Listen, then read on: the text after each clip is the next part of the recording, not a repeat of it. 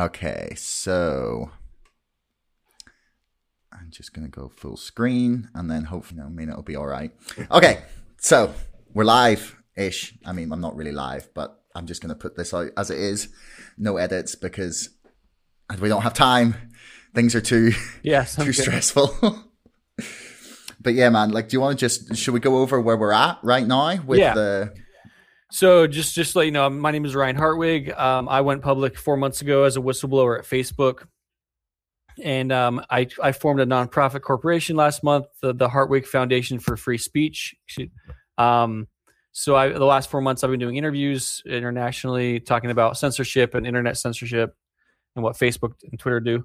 Um, so yeah, but today I'm talking with here with Josh Hamilton. We're going to talk about um, the elections. So yesterday was the U.S. presidential election and it's been nuts. I'm running on three hours of sleep, so we're just going to kind of go over some of the basics, where we're at, where we stand right now. Yeah, man. I, I mean, it should be should be interesting. Let's just take a quick look at um, where we're at with the with what's been called so far. So Michigan are currently report saying they've got ninety percent of estimated votes reporting, and it's sitting forty nine point three to forty nine point one Biden to Trump. Yep. Wisconsin Biden is sitting at forty nine point five with ninety seven percent reporting. That's a 0.7% lead and Pennsylvania eh, Trump has a 9 point lead with 76% reporting. Um, those are basically as far as I can tell the three states that matter at this point. It looks Yeah. like Nevada is going to go Biden and Arizona as well where you're at. So Yeah. it should be it should be an interesting uh, call to see where see what happens with those swing states. But uh, honestly, last night when we started, I was just sitting there thinking, no. It's gonna be a, it's gonna be like a Biden washout. I had I'd said for basically the last year that I thought Trump was gonna win, and then about two weeks ago, I started looking at the polling and going, "There's no like." They were talking about a seven, eight, nine, ten point polling gap, and I was like, "Look, as much as I Yeah. think it could, you know, you, there's there's margin of error in the polls, but even then, a couple of points less than that, like there's still basically no path to victory for Trump in the electoral college unless his votes were literally like stacked up in the perfect places. But as soon as as soon as the votes started coming in last night, I was just like, no, it can't. He can't do it. I was, I was, I'd watched um, some stuff from from Ben Shapiro yesterday afternoon about uh, how Poland had closed in the swing states, and that made Yeah. me think maybe it was going to be a bit tighter than we thought. But I didn't think that I'd be sat here this morning being like, we are so close to to to Trump actually winning again. I mean, like, what, what does that say about about how bad a candidate Biden Biden really was? Like, because they just went hell for leather against everything Donald Trump said or did for four years, for better or worse. You know, however much you believe he's he's good or bad in in whatever way. You know, like, how, how what does that say about Joe Biden? I know, I know. Like a, a lot of people going into it. I mean, well, first of all, uh, first of all, Josh, the pollsters, everyone who's a pollster should lose their job. I mean, like, let's be honest. Um, but I love this, and I'll share this link with you later. But this great guy, the company called Wick. If you if you search like Wick Medium.com, uh, David Burrell, the CEO of, of Wick, he's he's not a polling company. They just do like data analytics. and they released their article just the other day, like the day before the election, saying, "Hey, this is why the pollsters got it wrong." But yeah, I mean, up up until the election, and we, we had well, we had COVID, so like COVID changed everything about this race because the big in in, the, in these exit polls. Sorry if I'm kind of rambling. In the exit polls yesterday, the biggest issue was not COVID. COVID was like third, the third most important issue, and the economy was still number the number one issue for the exit poll. So people still, despite the COVID, people still see that the economy is you know bouncing back a little bit, and um and they realize that hey Trump did a really good job you know before COVID, but yeah Biden's a horrible candidate. Like he's just I don't know how he's winning as much as he is right now. Like he's he, you could basically take like a you could take a cardboard cutout and put his his face there and like he'd still win votes surprisingly. Yeah. I mean, to me, that's not that surprising when you when you really think about um, just how much. Yeah, well, I did. I just got off a live interview just like just literally a few minutes ago in Brazil I was doing an interview in Portuguese with a guy with 15,000 live viewers on his YouTube, and like Brazil is concerned. I mean, the whole world is watching this election, so it's it's huge. Mm. Yeah. I mean, one of the things that I found, yeah, we were talking about Joe Biden there, but his, uh, something I noticed over the last month or two is just that anyone that came out and, and even attempted to, to critique him as a can- candidate just seemed to get shut down. Like I know yeah. Joe Rogan, for example, was getting a lot of shit for for even like pointing out the the problems with Joe Biden's age, and mm-hmm. um, then like it's it's absolutely shocking. The thing that that got me was Glenn Greenwald, like the guy who broke the Edward Snowden oh, yeah, story. Yeah. He resigned from the Intercept because they wouldn't let him critique Joe Biden. Like that, he that was literally his explanation. They, he said that they were trying to like push him on on not critiquing Joe Biden, and he's resigned his position. Like it's one of like the the journalists with some some of the most integrity that you're ever gonna find. Like the guy who helped like bring Edward Snowden's story uh, story out, and and he was just just just saying he's not that great a candidate, and and editors were uh, at the Intercept were saying no, you know you can't say that. Like there was part of me watching last night being like this this kind of serves them right. yeah, you know. Yeah. And uh, I mean, you to mention Glenn Greenwald, and he's kind of a big deal in Brazil. I think he has some connection to Brazil. He lives in Brazil. Have, like, he, yeah, he lives in Brazil, and I have like tw- like twenty thousand fans on my Twitter from Brazil, and they all hate his guts. But I think he was right in in this regard. Um, I mean, the fact that you have someone like Greenwald who's resigning over it, that that says a lot. It says that the censorship is real like, what the hell is happening? You can't criticize a, a candidate for president. And then what gets me is like, you know, we had this legal, we had these documents that were legally obtained that showed the Hunter Biden laptops. Mm-hmm. So we had these documents legally obtained and they got censored by Twitter. But just a few, you know, weeks or months earlier, a month earlier, we had the, the Trump tax returns, which were revealed illegally against the law. And like Trump and Twitter, you know, pushed those all around. So, that uh, double standards is interesting. Yeah, I mean the double standards just sort of keep popping up, and I can't I can't help but feel that there's a real reckoning coming, probably in the next year or two, with with social yeah. media platforms in terms of like what can and, and can't be said. Uh, we talked about this like on our on our last podcast when when I had um, yourself and, and Zach McElroy on, and and yeah. I really think that, that even since that, that conversation, like only a few months ago, things have really ramped up in, in terms of how much censorship or attempted censorship there seems to be.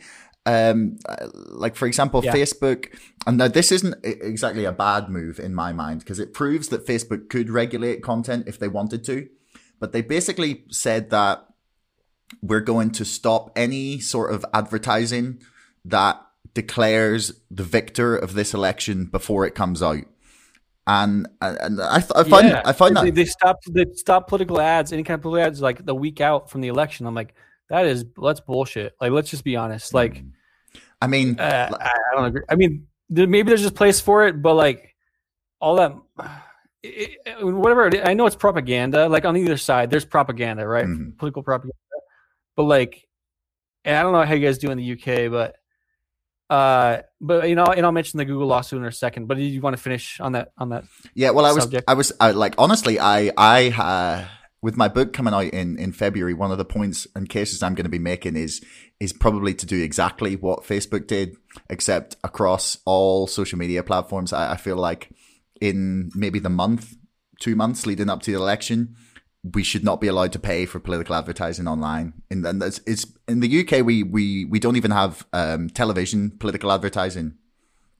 Um, we decided that that was not a good thing and that people should be forced to go through either the press or just through word of mouth. I think essentially was, was the point of that. And, okay. and I, I kind of get that, you know, I, I feel like honestly, the, the most ideal situation for me would be if, if you said, okay, Facebook, Twitter, everyone, you cannot regulate your content. You cannot tell people what to say and not say, but they mm-hmm. can't pay for political advertising because that's it's a whole different form of of, of freedom of speech. I think anyway, because yeah, that's a good point. And here in the U.S., I think we had I forget the name of the court case, Supreme Court case, but here in the U.S., essentially corporations have freedom of speech rights now. Mm-hmm. It's uh, um, Citizens United. So that's not going away. Yes, Citizens United. So that's not going away anytime soon for us. But I think you make a good point there. Um, with regards to you know Facebook and and everyone ramping it up, they are. And in mid October, about 30 to 40 huge conservative or right leaning YouTube channels in in the US were just deleted from one day to the next.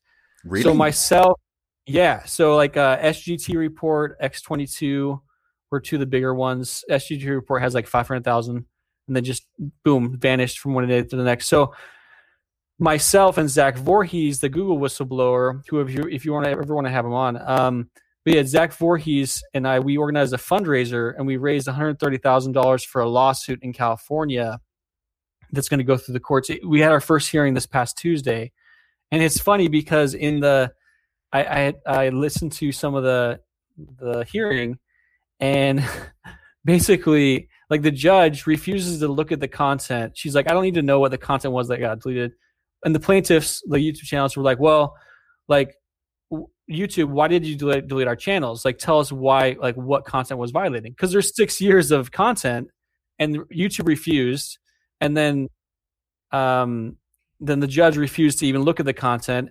And they're like, okay, well, let's argue the contract. So why did you sever the, you know, our, our attorney was basically like, well, why did you sever the agreement with these uh, these YouTube channels? Like, oh, we didn't. Anyways, so I have an analysis of it. I'll give it to you later. But basically, I mean, it's going to go to another court, another court. Hopefully, they'll end up at the Supreme Court. But I mean, we got to fight back because, yeah, they've really this last couple weeks. I really think, just to kind of summarize what's happening, it's a big tech coup, and Facebook and and Twitter. They know there's going to be if Trump wins again.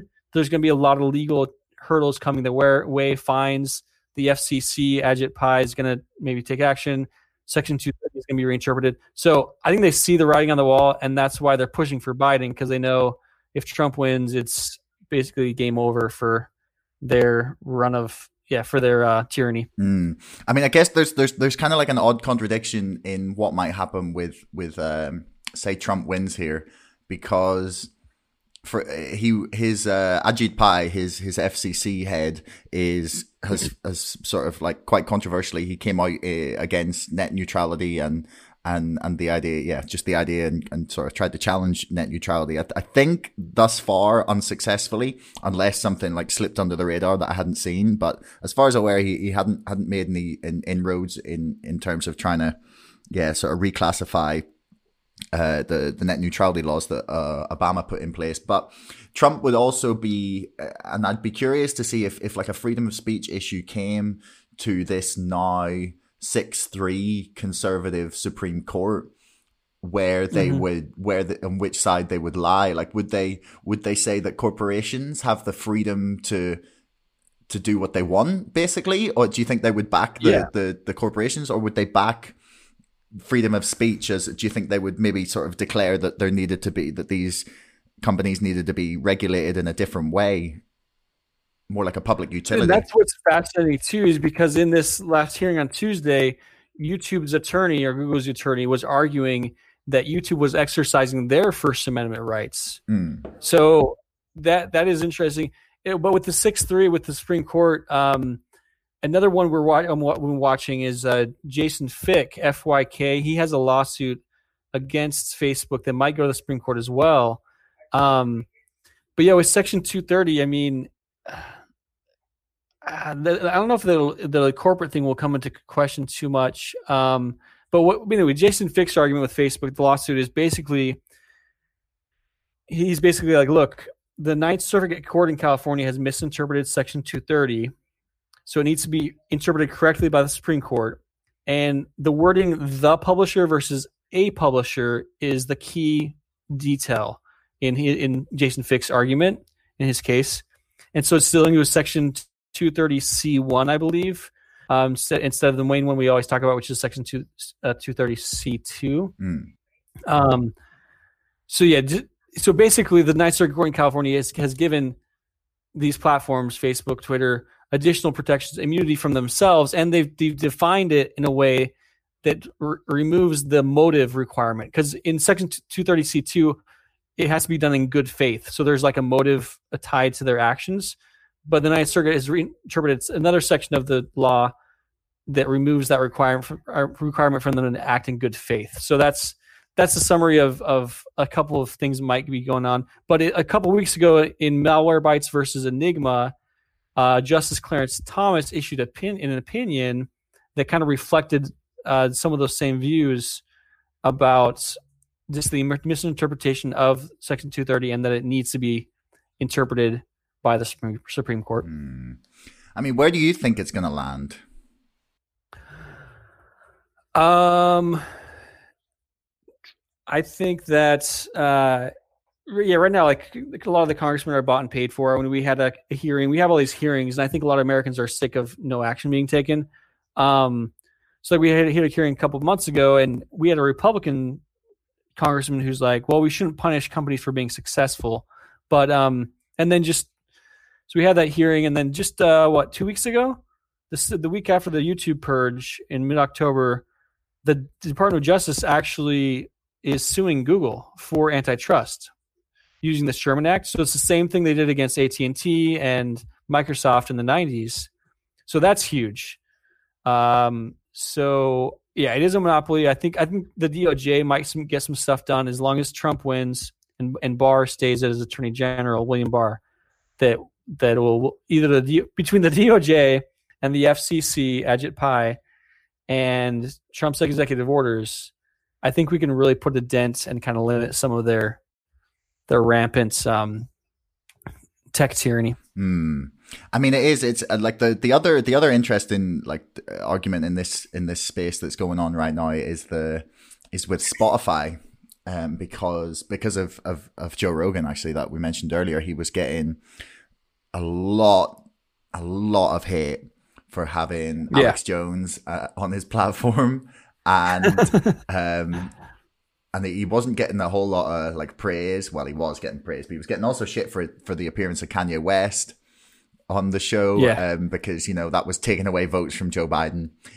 And, and and, yeah. there was basically like I don't know I don't know how many calls there were as, as far as far as I've I've read like the executives of Spotify have just said we are not going to regulate who our people have as guests um, That's good. And yeah, so like to be honest, I saw that as a big a big victory. Um, yeah. Because and uh, like previously, YouTube have have uh, as you mentioned been been a lot more heavy handed in terms of trying to regulate content. Which mm-hmm. which which could signal like Spotify becoming more of a place for free expression, maybe yeah. o- over YouTube for for podcasts, but you know, it becomes like Spotify's just not quite the same sort of platform. And I, have been I've been wondering for a while whether whether like platforms like YouTube or or Facebook or, or whatnot are going to start and see like at what point do they push the needle too far in terms of regulating things and then actually start to see themselves losing uh, users? Well yeah just last week uh, the commissioner for the border patrol like uh, in charge of the us border patrol he tweet, tweeted about the border and just said hey we're stopping you know criminals from crossing and uh, Twitter like deleted his tweet. Like they took down his tweet, and so th- they're saying, "Hey, this is a national security risk. Like Twitter is endangering national security." Um, but going back to and there's a little bit of echo right now. I don't know why, but uh, going back to the election a little bit. So we were asking, talking about what happened in Wisconsin and Michigan, and they got, suddenly gained 100,000 votes. Um, and I tweeted this like 20 minutes ago, Josh, and I got like a huge response. I got like 600 likes, which is a lot for me um, recently. But anyway, so someone tweeted back and says, "Here, see for yourself." So they're showing a map with and with the votes or a tabulation of the votes. So it's showing that that uh, Joe Biden. So all these votes came in, right? These new votes. Um, so like another 140,000 votes were counted, and none of the votes, none of those 140,000 went to Trump. They all went to Biden. So that's kind of suspect. And then someone kind of commented below, this map has been proven false. But that's kind of shady. Um, let's look at the electoral map and just kind of do a brief overview. So we, okay. So when I was on the live stream just now in Brazil, we were sh- looking at this map, and I have the NBC News one up, Decision 2020. Um, mm-hmm. So look, we're we're at 213. Trump has 213. So Georgia, I don't know why they haven't called Georgia for Trump. Okay, he's up hundred thousand. There's ninety two percent of the vote in, so that's sixteen electoral votes, and then North Carolina most likely is going to be Trump, and then if Trump wins Pennsylvania, between those three, if you add that up, that's I believe two sixty seven. Yeah, I'm I'm currently looking at at what might happen here. So it depends on what's happening in Nebraska too, um, and yeah. Maine's final district, whether Trump gets that or not.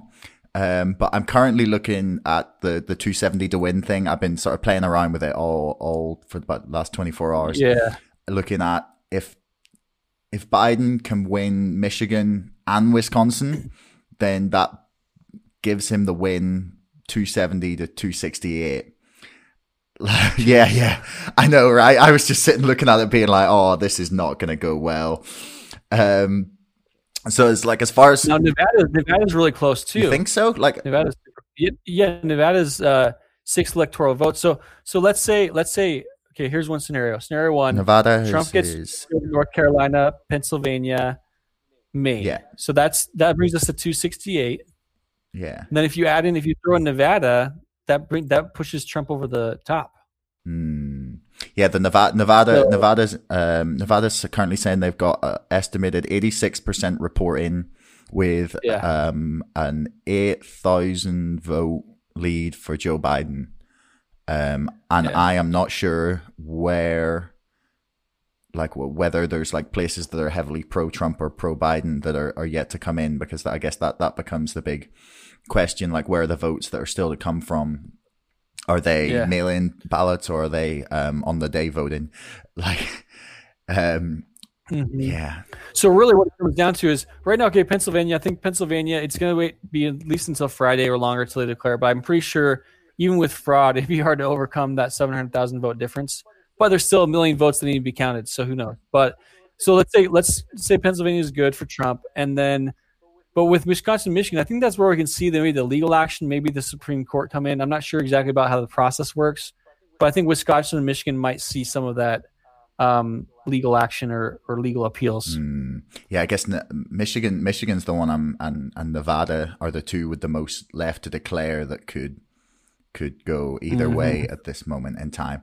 It's um, I'm not sure why they haven't called Georgia. It looks fairly sewed up, um, as yeah, does exactly. as does North Carolina. But I guess that I know a lot of places are trying to be a little bit um, cautious in declaring a, a yeah. victor. Like they took forever to declare um, Florida last night, even though it yeah. seemed like it was it was done early on. Um, but yeah, it's it's a weird one. I just I I I do not know what is is going to happen. Like, it's insane. It, it's it's stressful. I was listening to the radio, and they're saying that in California, like there's like a hotline, like a like counseling services or whatever, and uh, 85% of the calls are like election anxiety.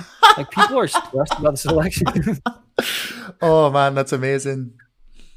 Yeah. I feel like I'd probably um, be on edge if it was my country. It's a little less terrifying for me looking from the outside. Yeah, uh, yeah. And in Arizona, I mean, so I live in Arizona, and I went to an election party last night, and it was a Republican election party, and um, we were we were mad at. We have a state chairman, state chairwoman for the GOP for the Republican Party, and her name is Kelli Ward, and some people are angry at her because, you know, we we actually we're gonna right now we have one Republican senator and one Democrat senator, here, but this uh, this guy, this astronaut guy, Mark Kelly, looks like he's going to win. He's a Democrat, and he's a huge gun grabber. Like he's against gun violence, and but he wants to take away the Second Amendment. So it, we we might end up with you know two uh, blue, two uh, Democrat senators in Arizona. But um, in Arizona, other local things just kind of interesting. Um, so Arizona voted on Prop 207 and 208 and 207 was dealing with weeds. So as of yesterday, uh, or as of today, weed is now recreational marijuana is legal in Arizona, so that you can carry like a little ounce bag, or I don't know how much exactly, and that's legal. And I'm I'm not really for that because like the biggest they're like, oh, well, we'll bring money into the economy, like the tax or whatever, but I just don't see having weed is conducive to a, a functioning society. The, the the medical argument for it is good, I guess. Like, oh, we, you know, the government shouldn't regulate what you put in your body. Mm. But then it goes back to like, well, should should the government legislate morality? Are you a libertarian? Mm. Um, and then uh, also we passed Prop 208, which is basically a, a tax, an increase on tax uh, for slow, small businesses of like eight percent, and that's really bad for the economy. But keep in mind, in Arizona, Maricopa County, every year, Josh, hundred thousand people move into Maricopa County. hundred thousand, like one of the fastest growing parts of the U.S. anywhere. So we get a lot of influx from California, from New York. So the demographic change has been a lot. Um, but yes, we, we so Arizona approved recreational marijuana, and we voted to increase taxes. Um, so those are a few local things that we did. did. Yeah, those are two fairly blue um, policies, I guess you would say. Yeah. I, I mean, the, the the legalization of, of marijuana, I think, is is more about just being able to do what you want. Like, I mean, it's it's to a lot of people no more harmful than than alcohol, and they sort of just think, well, yeah you know, if it's a plant and the most dangerous thing that can happen is that you're caught with it, like you should probably just let people do what they want. um, yeah. I'm just looking actually interestingly here. I'm looking at the Senate race in Michigan to try and get an idea of, of like how the other races in that, um, in that state okay. are going. So, um, John James, who's running for, um, one of the Senate seats in Michigan is currently leading by yeah actually i actually know someone last night i was talking to someone who knows john james and so she was really excited um, about that because i think he's gonna win. Yeah. Um looks like he's gonna win. Yeah but that i mean he's like that that would indicate that perhaps there's some you know maybe they're they're gonna go or maybe it'll it'll turn red in the end. I don't know. It's it's it's such a yeah. Hey, the good news though josh uh, so in south carolina Lindsey Graham is a longtime senator, and he won. And guess how much money his opponent spent on this Senate race? It, seen him out. The opponent spent 104 million dollars. I kid you not for a U.S. Senate race. 104. That is astronomical. That is a really bad ROI. yeah, I mean, you, yeah, you, you, didn't get what you didn't even get the seat. Yeah. I mean, I think I read last night um, that, that, that Joe Biden's campaign had spent uh, like 106 million dollars, or not 106, 104 million dollars on campaign or on ad buys in Florida. Um, so that was clear. That that clearly worked. Um, yeah. I mean, like, what do you what do you honestly think this means? Because a few years ago, because I think you can draw conclusions um, already, regardless of who actually ends up winning this. Like, it's quite clear that mm-hmm. that there has not been like the wholesale rejection of of Donald Trump that that a lot of people perhaps yeah. expected, um, including myself at one point. And I guess last last time this happened, I was just looking at it and being like, well, you know, people just hate Hillary Clinton, like, or you know, people just they were so sick of of of of the Democratic Party's just establishment candidate that they just said no. This one time, we're just going to say screw it. We're going to throw a spanner in the works and and you know, fuck you all, basically. But but yeah. this kind of seems like it's it's suggesting that it's something more than that. I I mean, it feels more like it's a wholesale rejection of of the idea that that you could like the media like the media and I really I hate that sometimes I hate this narrative where people are like, oh, you know, mm-hmm. you just we're just trying to get back at the media and we're we're just you know we're just you know we don't like the the mainstream media telling us what to do. And and at the same time, I'm a little bit like they were they were so in favor of of of Joe Biden, and they they couldn't even like get him get him a, a like not a, like a, I wouldn't call it a they couldn't get him any sort of like clear victory in against what yeah. what in if you if you just watch I don't know CNN or NBC, uh, MSNBC for a few days, like you you get the the uh, well maybe maybe he is, but like the, the, the Donald Trump is the worst, most corrupt, least competent, most offensive to everybody on the planet president that has ever great or a politician that has ever decided to grace public office, and yet yeah. Here here it is. 66 million people thus far have been have voted for him and all the all the votes haven't been counted. Like That's that's Yeah. a that's And thirteen more people than last last time. Actually, and I hadn't even clocked how much higher that was. Yeah. Yeah, that's it. And then, you know, I think it's really interesting. So, with, um, yeah, I mean, Trump has been characterized as this racist, and what's funny is his biggest demographic change uh, this election has been amongst the minorities. He's actually lost more white voters this election, so he's not doing very well. If he's, you know, if he is a white supremacist, he's he's not getting the white vote.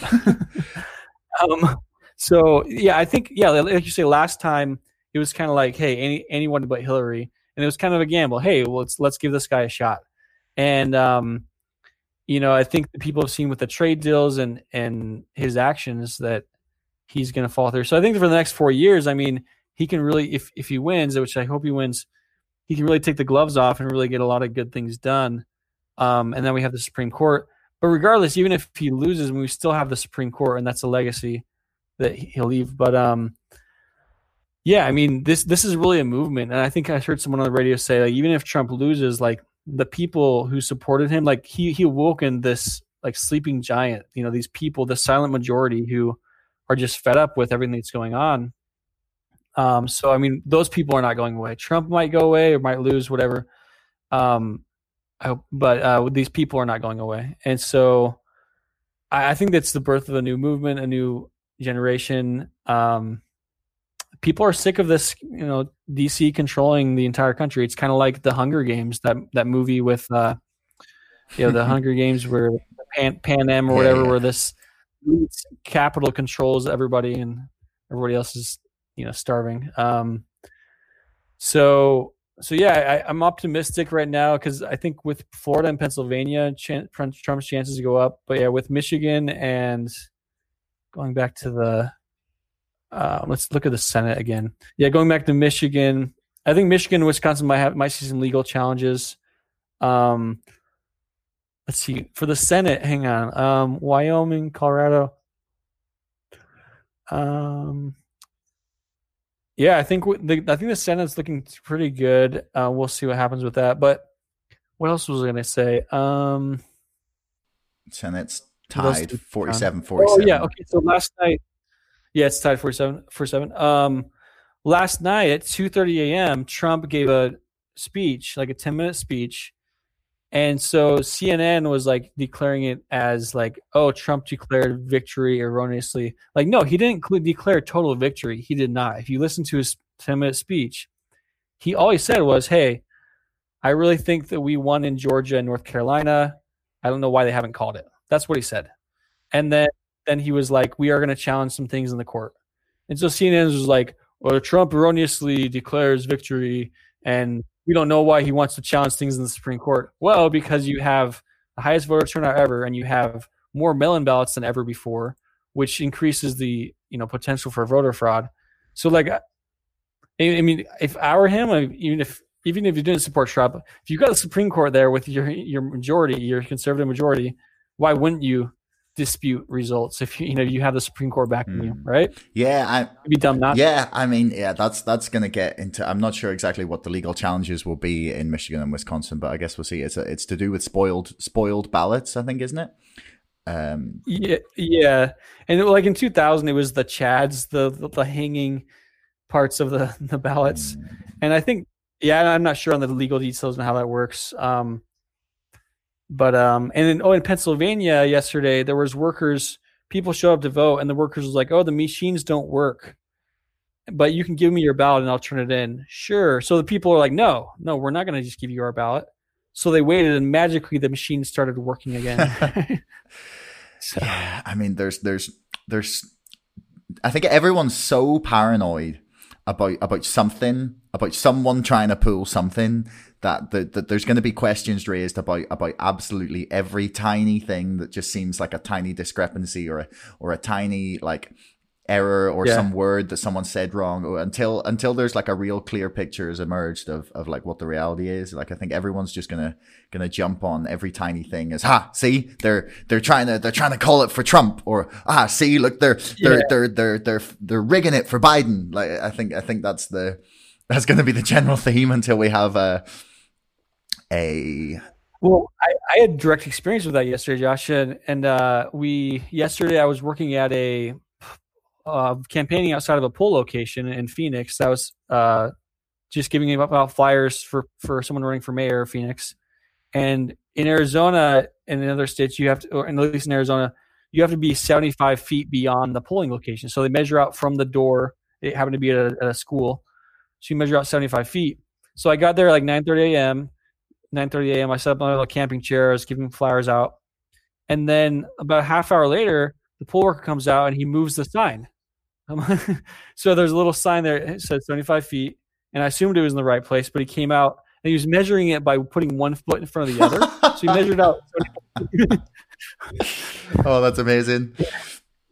And so, so he did that, and then so I moved my chair. Okay, and I was in a less advantageous position to, to talk to people there uh, farther out, and then then 20 minutes later, another poll worker comes out, and uh, and uh, I asked her, I'm like, "Hey, why did you move it back farther away?" And then I'm like, "Can I take your picture?" And then I, I took her picture, and then she's like, "That's against the law. You cannot take my picture. I'm to call the police, and I'm going to take your phone away." And I'm like, "Really?" So I can't. Anyways, I don't know if there's a law about that. Supposedly there is, uh, but like if you know poll workers are committing fraud and you can't take a picture of them, uh, it was kind of sketch. And so, and then there were some poll observers there as well. So when I first arrived, there was like three poll observers from like Oregon, and I think they were like more left leaning, like Democrat. And right off the bat, the supervisor was like, "Are you Republican?" I'm like, "You're a poll observer. Why is that? Why do you care?" And uh, she's like, "Oh, are you a mole?" I'm like, "No, I'm not a mole." But it's funny because I she didn't know that I used to work for Project Veritas. if she did, she freaked out. But but yeah, there's so I witnessed firsthand. I mean, some of the irregularities, and I documented and I submitted a report to my Arizona Attorney General. Um, so yeah, I'm sure there's a lot of fraud going on. Um, but on you know on the good side, I mean, at least there's there's a really huge voter turnout. So it's good to see people, you know, participating in, in the civic process. Um, but yeah, we we just we gotta wait and see. I guess or a lot of it's just waiting until till Friday. Um, yeah, I mean, I guess I'd be I'd be I'd be reluctant to, to say that there was a lot of voter fraud going on until I'd see some some evidence of it. Like, there's not much. Yeah. Like it's yeah, all idle speculation until you know there's some some evidence or someone saying yeah, this is obvious what we're doing. Um, like one of the things actually last night I noticed while I was on Twitter was a the the really funny meltdown that was going on when when people who had been like there is no way Donald Trump can can win this at about what would have been like six or seven o'clock UK time that by about two or three a.m. it was just like despair had descended upon Twitter. They were like, "This is 2016 all over again," and I was like, "I don't, I don't know how you didn't believe that that was like possible." Like, I didn't think it was the most likely outcome, but I didn't think it was impossible at all. Like, I got, I got taught that in 2016.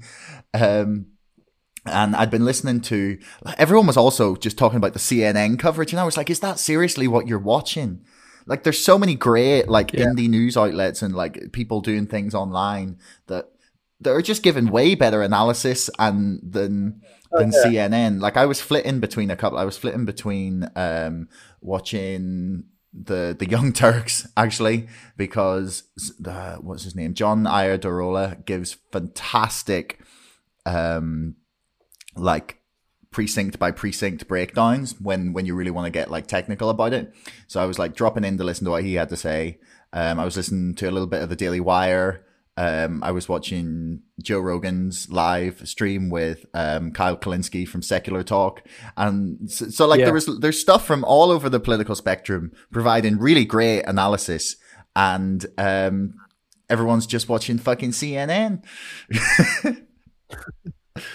yeah, um, yeah. I mean, there. I watched the stream Steven Crowder's uh, live stream yesterday. He had like five hundred thousand people viewing it, and then Facebook doing, you know, I was watching and he had, and Facebook shut down his live stream. Really? So it dropped from like 500,000 like 350,000. Yeah. And like, and he had a great live stream. And if you, you got 500,000 live viewers, that just totally eclipses like anything CNN could, could put yeah. out. Um, so yeah, these, it's good to get some analysis.